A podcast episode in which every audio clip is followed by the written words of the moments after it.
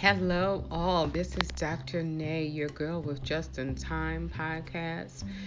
Yes, I am back on the scene. We are going to be talking about the top eight food allergies, but more important, we're going to be talking about parental perceptions and caring for preschoolers with diagnosed food allergies.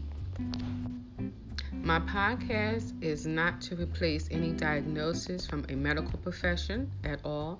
It is just to inform you and give you a perspective from someone who has actually been there as a parent of a child living with life threatening and diagnosed food allergies.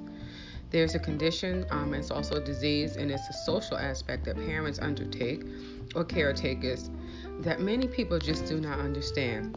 There are stresses that parents go through there's also a lack of understanding of this illness and the management involved and the strategies addressed in developing their needs and caring for these children. My job is to just inform you, be an advocate for you, and give you just some insight, and also to have other parents share their insight and their take and their experiences and their, you know, dealing with their strong emotional responses, which involves the internal and external stressors Parents also feel, you know, feelings of guilt, anger, shock, fear, and just feelings of powerlessness.